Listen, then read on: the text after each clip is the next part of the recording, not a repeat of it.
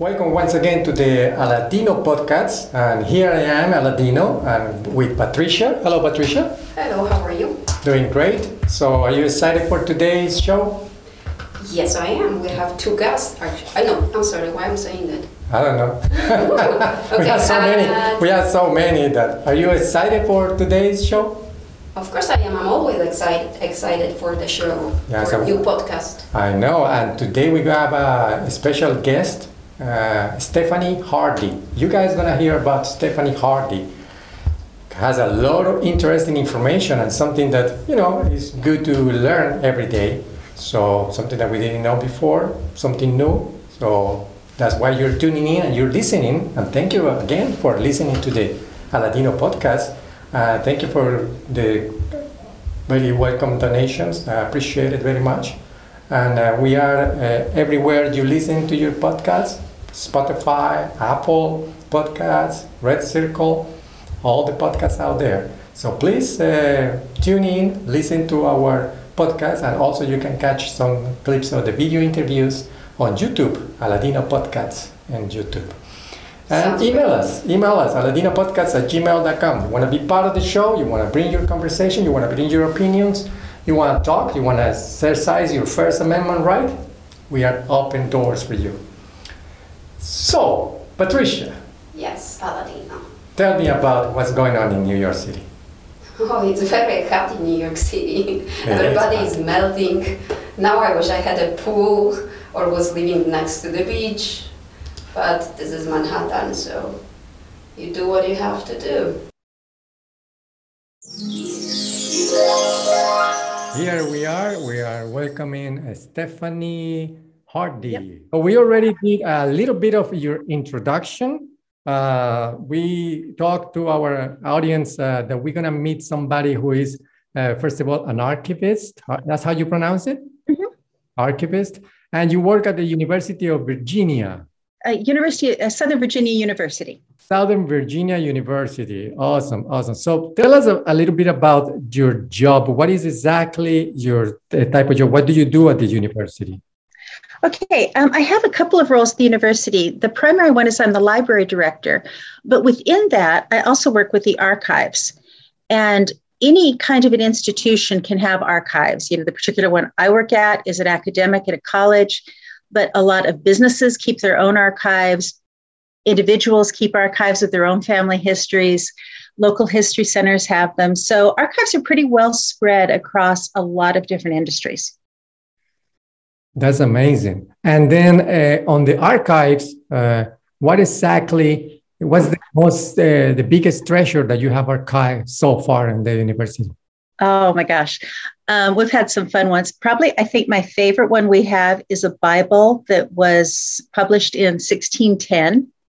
It's a Geneva Bible, Wow, and, it's- and it's in beautiful condition. that's amazing. And who wrote it? Do you know? Um, it's, it's called the Geneva Bible. So it was published in Geneva. It was actually published in English. So it predates the King James Version of a Bible. So if I would like to see the Bible, what would be my steps? Like what would, would I have to do in order to actually see it? And is it possible for a regular person to walk in and say, okay, I would like to see it. Can I touch it? Or are you not allowed that? Yeah, and that really depends between institutions. What we do is, yes, we are open for the general public to come in, and most archivists feel this way. The materials there, while a lot of them are old and rare, we want people to be able to see them and experience them and be able to interact with them. So, in the case of this, you know, we have certain protocols in place, would ask people to make sure their hands are clean. Mhm. Don't bring your salami sandwich in with you, you know, keep that outside in another room. But yes, it would be something where you'd call an archives and you'd say, I'm interested in seeing this material. What are your your policies? And most of them will say, Oh, yes, we have appointment, you know, Tuesday at two o'clock. Is that a good time for you to come in? And they're happy to show you things. And like for us, I love to show people things that we have of old records of the school, of things, local history that had happened in the area, um, things like that. So it's a lot of fun. Um, a lot of people think that you go into an archives, you're supposed to wear white gloves to touch everything. And for some things, yes, that's true. But a lot of things, like with paper, you don't want to have gloves on because you can't feel the paper and you can't tell if you're how you how you're turning the pages or how you're tearing it. Mm-hmm. So with this particular Bible, one time I had someone come in who was studying religion and they're like, well, I just want to see how something that happened in the New Testament, how it was written in that Bible compares to the standard King James that they're working in. So it was really fun to sit there with them and go through and read those pieces of scripture and look at it and do that comparison. And this one the Bible that uh, King James uh, banned as a seditious Bible in 1611? It was considered seditious because, you know, they at that time, and this is what's really interesting about archives. People think that they're dusty and boring. They're really not. Um, people think that history just kind of plods along at this very slow pace, and it doesn't. And it changes so much. So, things that were at one time considered, we can't let the general public touch this because they'll know something. This is actually, like you're saying, like with a Bible being seditious, and you don't want it printed in English because then the common people could read it, right? It wasn't just the purview of the priests. And that made it very controversial at the time. But was that written by the Protestants back in the English it was? Tran- it was translated by Protestants. Translated yes. by Protestants. So the, because of then, then they wanted to spread out the word. So that's why maybe the king uh, banned it because he doesn't want the people to wake up and know the word of God, right? Uh, probably so, yes. I mean, there's a lot there. I'm not as much of a religious scholar, so I could be getting this wrong. So if some of your listeners are great religious scholars, I hope they correct me. But um, but that is very much what I've always heard too, is that they wanted their version of history to come out. Because and, yes, go ahead. Oh, I was going to say, and this still happens today within archives. There'll be materials in an archives that people don't want, whatever group in power with politics, religion, um, whatever it is, they don't want a certain story to come out. So they don't want people to be able to access things. Where archivists and libraries are very much in the business of we want information to flow very freely. We want everybody to have access to content so that they can study it, make their own decisions. And it is true. Sometimes that doesn't paint your ancestry in the best picture. Sometimes you realize, oh, you know, times were different in 1800 and people thought things differently. Absolutely. That's why we don't have kings and queens in America anymore. right. That's the general idea. Yes. Yeah, and it's also not only about the Bible or religious uh, books, but also nowadays we have banned books that are just came out, let's say last year or two years ago, and mm-hmm. so it's the the same concept. concept. Right, very much the same concept, and um, and I'm glad I'm so glad you brought up banned books because I'm a member of the American Library Association. Mm-hmm. And the American Library Association tracks how many books are challenged or banned in any given year. And this past year, more books have been challenged in the United States than any other year. What, which, does, says, what does it says to you as a librarian? What does it says to you as a, as the United States? but it's terrifying. It's terrifying. Right? It's terrifying because you know, there's how many books, I don't know how many books are published in a given year, but, you know, there's books I like to read. There's books that are like, no, that's not my topic. I don't want to read it. But for somebody else, that may be exactly the book they want. And it's maybe the one they need. Maybe it's the one that their children need in order to help them understand their world or who they are. So being able to access those books is extremely important. And if you personally don't like a book, don't read it. Exactly. Exactly. You don't have to read it. You don't have to buy it. You can, as a parent, you can say to your child, I don't think that book's appropriate for you. I don't want you to read it. That's fine. That's great. But I don't think we should be making those decisions for other people's families.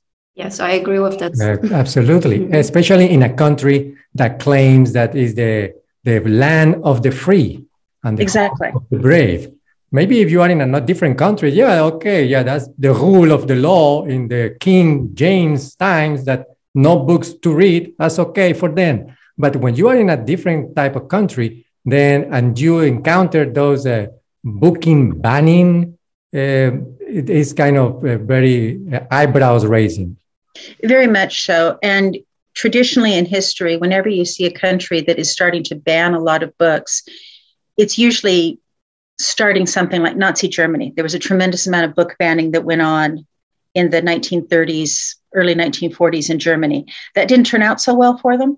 It was a bad idea.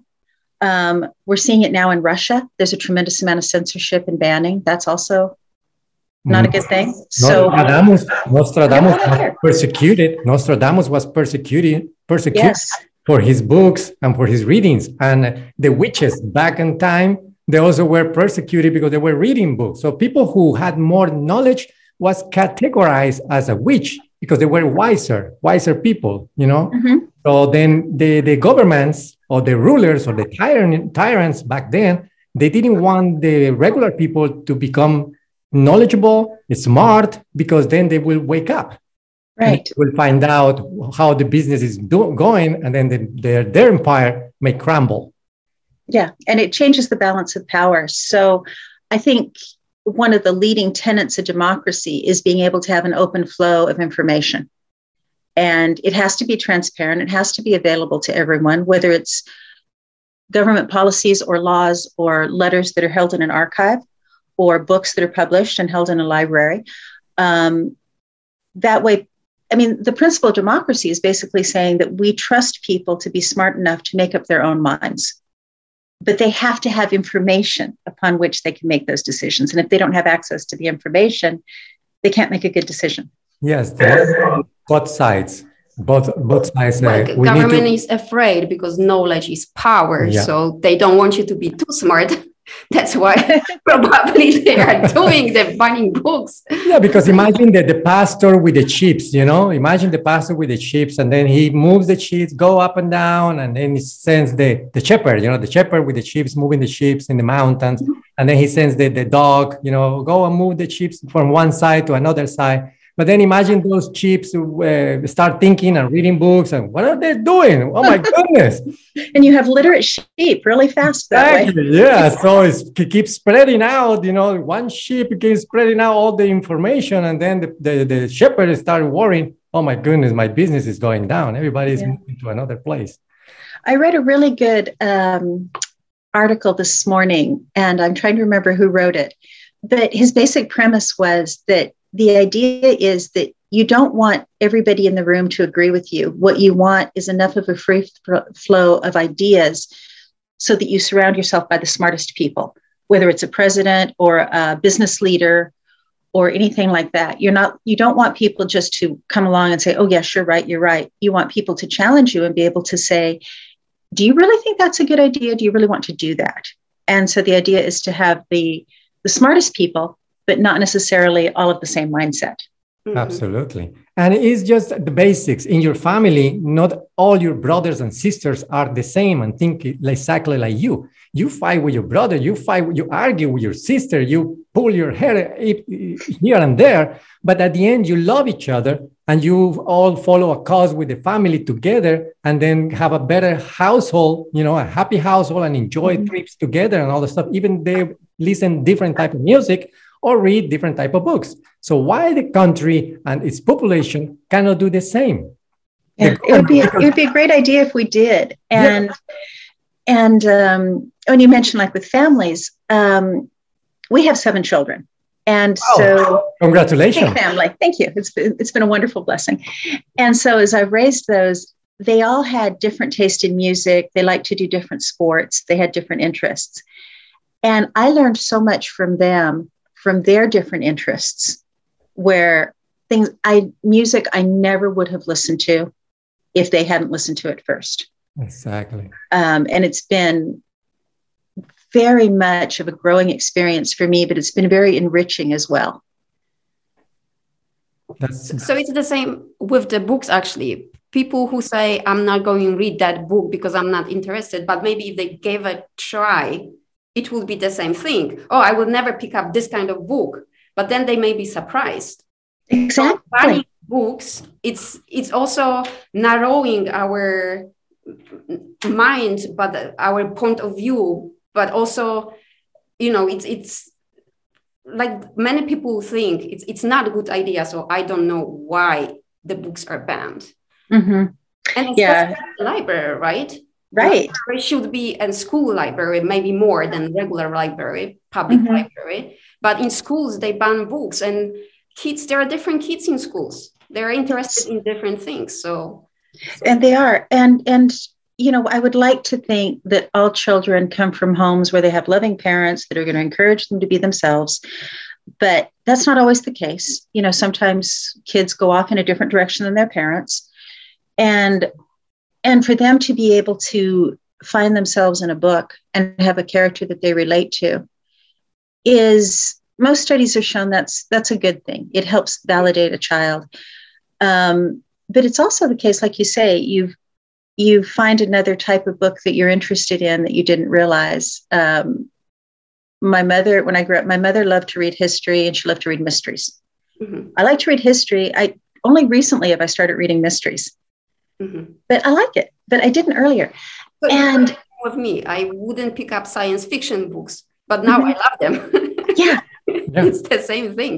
and it's fun and your life becomes richer and better and i don't know i don't remember who said the quote but you know the idea of a great mind is that you can study an idea you don't have to embrace it It's, it's like there is a there is a a, uh, a saying that's a great library has something in it to offend everyone. i like that one that's a good one Yeah, I know you like it. so tell me with more about the new wave of library uh, implementation, like remodernization that is happening throughout the country with Texas, with Oklahoma, with the new modernizing libraries to attract reader, readers and to make them more friendly. Uh, why, why is that happening? And since when is that happening? it's it's always been evolving. And as technology changes libraries continue to evolve with them. Um, i think it was about 20 years ago people started saying oh with everything going digital now libraries will just die out. And that hasn't happened. Um, libraries now are going more to digital content. They're having more streaming services more um, up to date access where i work at a college library it's been a wonderful blessing because we're bef- and we live in a very remote area in the western part of Virginia near the Blue Ridge Mountains. It's gorgeous, Yeah. absolutely gorgeous. The west side of Virginia? We're on the western side of Virginia, yeah, Okay, the Appalachian Trail. Mhm. right by the Appalachian Trail. So you Like- can walk. You can walk to Canada, right? If, if I really wanted to walk for 2,000 miles, yes, I could. Okay, good. It would be gorgeous. It would be a beautiful hike.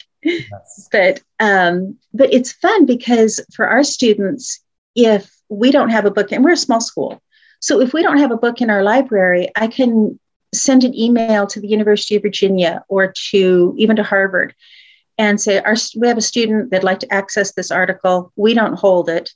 And they will send it to an electronic copy of us or it's interlibrary loan process. We have a, these little, make sure all the copyright and all those legalities are met. But, but then our student can access it usually within a few hours.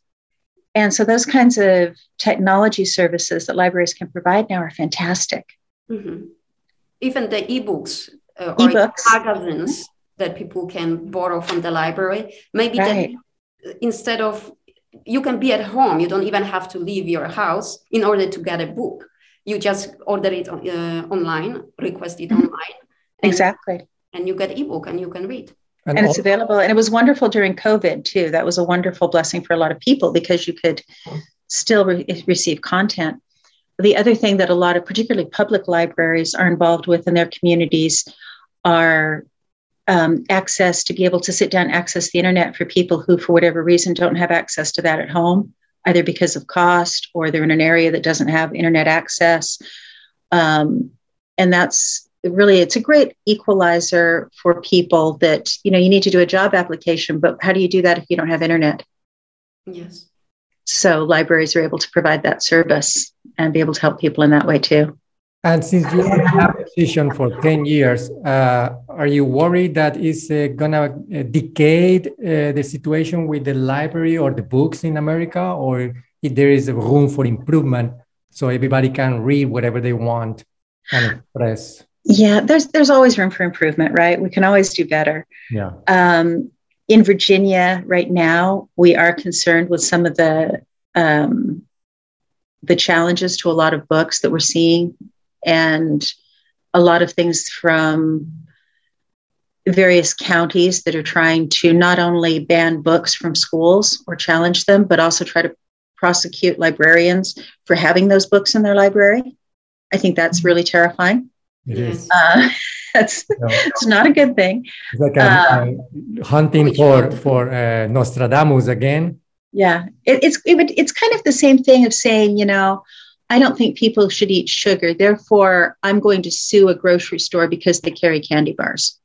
Absolutely. You know, it doesn't make sense. it doesn't make Mhm. sense. Yeah, So and especially if it's a public funded library.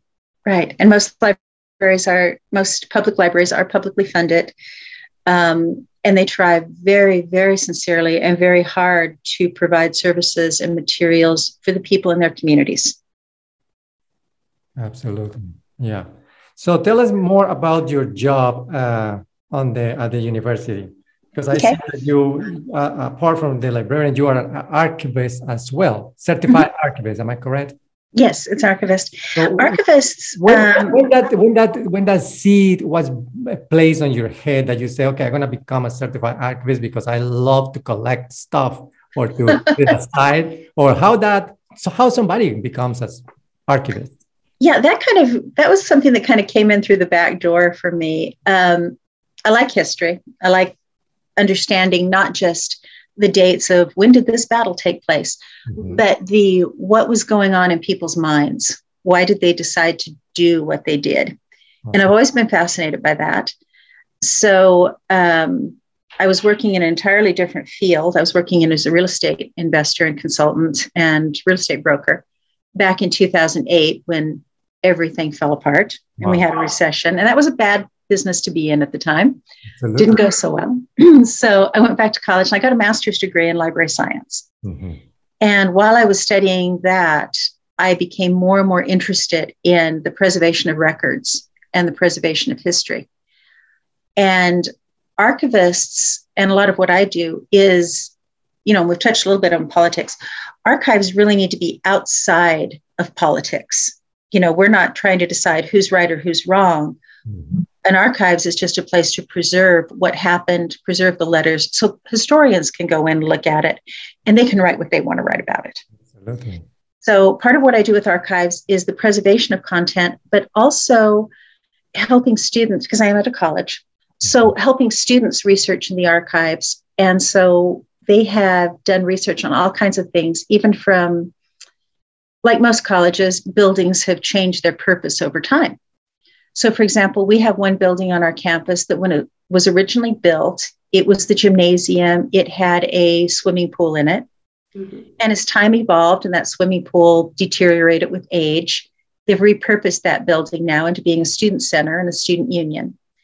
So I had a group of students that were working on a business project and they wanted to show how buildings and businesses can go into a neighborhood and regentrify and upscale buildings. And so we went through and we found old pictures of the building, what it looked like in 1950, um, things like that, and then see how it had changed over time. And then they were able to use that in their paper and say, this is an example. So a lot of what I do is things like that. It's helping students. Um, or members, you mentioned members of the community coming in earlier. Um, our school, we took over um, from the campus, used to house a girls' preparatory school back in the early 1900s through about the 1980s when not so many people wanted to go to all girls school. And then it shifted and came under its current iteration, current um, direction. So it had a, a change in 1996 of ownership and mission. But we still have the records from this previous girls' school. And one day I had an elderly gentleman walk in the door and he said, I have this picture of my mother from like 1940. And from the building in the background, I think it was here. But I don't, my mother died when I was 16. I don't know anything about her. And so we went down in the archives and we were able to find in the yearbooks and the school newspapers a lot about his mother, you know, that she played on the tennis team, that she liked to hike, you know, like they put in yearbooks, you know, most likely to become, you know. And so he was able to get to know his mother in a way that he had never known her when she was alive. Wow. And it was beautiful. And we were all crying. It was beautiful, you know, but it was it was so neat to be able to connect people with their past and their own personal stories. So, you find that uh, like a, a sort of double-edged sword because sometimes you find when you look into your past, sometimes you don't find a very pretty picture of that. So that happens. yeah, that happens all the time. So what do you think about that? Is It's, it's like, oh, sorry, it's, life is. Yeah, I oh. think I think the thing with that is to remember, like you do, you do find things about your your college, about your family. Sometimes when you look in your own family letters, um, your country, all these things, we do find things that we look at our past and we're like, that wasn't so great. Yes. But two things with that. One is I think you have to own it. You have to say, yes, it happened. Exactly. You, know, you, you can't deny it. Yeah. You know, in the United States, we can't say there never was slavery. There was slavery. Yeah, and you it can not a good thing. It. You right. cannot write about it. You have to do something to either uh, you know fix it or uh, make sure that never happens again. Exactly, and by studying it, you can make sure it doesn't happen again. Mm-hmm. You can look at it. You can see what led up to it.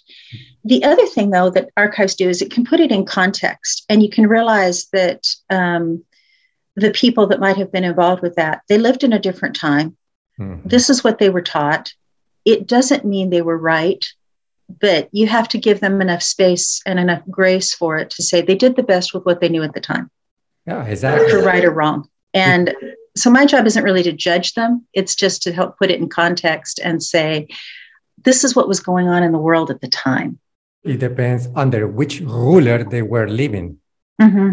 yeah very much so. And I, you know, I, I like to think sometimes, you know, people are going to look at us a hundred years from now and say, I can't believe you did this thing. But for us, that was just what an everyday life was. And maybe we don't even think about it. Yeah, and, and even 50 years ago, there are many things that America has done, great things that they are very proud, Americans as Americans, very proud of things that they have done, that they have achieved compared to the rest of the world. Mm-hmm very much. And I like to think too that we're evolving. You know, I'm not the same person I was 20 years ago. You're not the same person you were 20 years ago. We've all changed and we've grown, and countries change and grow too. Absolutely. So I, I, don't want anybody to look at what I did when I was 20 years old and say, well, that's who she was for the rest of her life. That would be terrible. I know, I know, exactly. And especially when we were having fun uh, when we were 18 or 19 committing uh, kind of stupid acts, you know, right. shouldn't be blamed today about that. All right, yeah. so we got uh, two minutes left. And in the last two minutes, uh, we want you to tell us uh, whatever you want to say to the Aladino podcast. Oh, hey. Well, Willie, thank you so much for having me here. I appreciate it. It's wonderful. Um, I appreciate the chance to talk about archives and just remember that when you look at things with our own family, it's wonderful to keep those memories and to keep them alive, to keep them alive for future generations so that, you know, our kids, our grandkids, our great grandkids can look back and know who we are. Yes, absolutely. absolutely. We thank you very much for being part of the Aladino podcast to bring that information, your life experience, uh, your profession, talking to us, and also things that we didn't know about the archives. And now we know where the Geneva Bible is. So we yes. go and take a peek of it. Although the Geneva Bible copies are on the internet all over if you want to buy a copy. they are. You can probably find it on Google Books. I mean, if you just want to look at it, it's probably on Google Books. Uh, yeah, but it's better to see it in person. That would be great. So now you know where to go in person and uh, talk to Stephanie D. Hardy. Mrs. Hardy, uh, thank you very much for being on the Aladino podcast. It's a great pleasure to have you here. Thank you. It's good to see you. Good to see you. Bye bye for now. Bye bye.